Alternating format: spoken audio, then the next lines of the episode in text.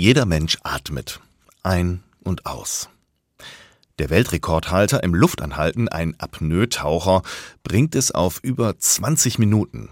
Aber auch dann muss er wieder atmen. Atmen ist natürlich und trotzdem oder gerade deswegen hat James Nestor ein ganzes Buch über das Atmen geschrieben und meint, dass viel zu viele Menschen falsch atmen. Vor allem viele Menschen sind sich ihres Atems überhaupt nicht bewusst. Dabei ist Atmen das, was uns lebendig macht. So sieht es auch die Bibel. Gottes Atem ist das, was das Leben entstehen lässt und was das Leben am Laufen hält.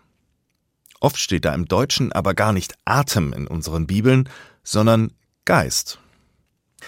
Das ist nicht ganz falsch, aber ich finde es schade.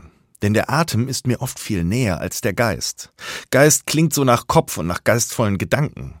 Klar, sind auch schön, aber den Atem, den habe ich immer bei mir. Gute Gedanken lassen oft auf sich warten.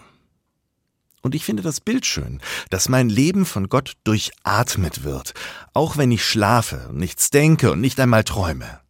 Gott ist da wie mein Atem, auch wenn ich mir dessen gerade gar nicht bewusst bin. Und wenn ich mit Gott connecten möchte, muss ich nur auf meinen Atem achten. So werde ich mir eben nicht nur meines Atems bewusst, sondern entdecke so vielleicht auch Atemzug für Atemzug ein bisschen etwas von Gott.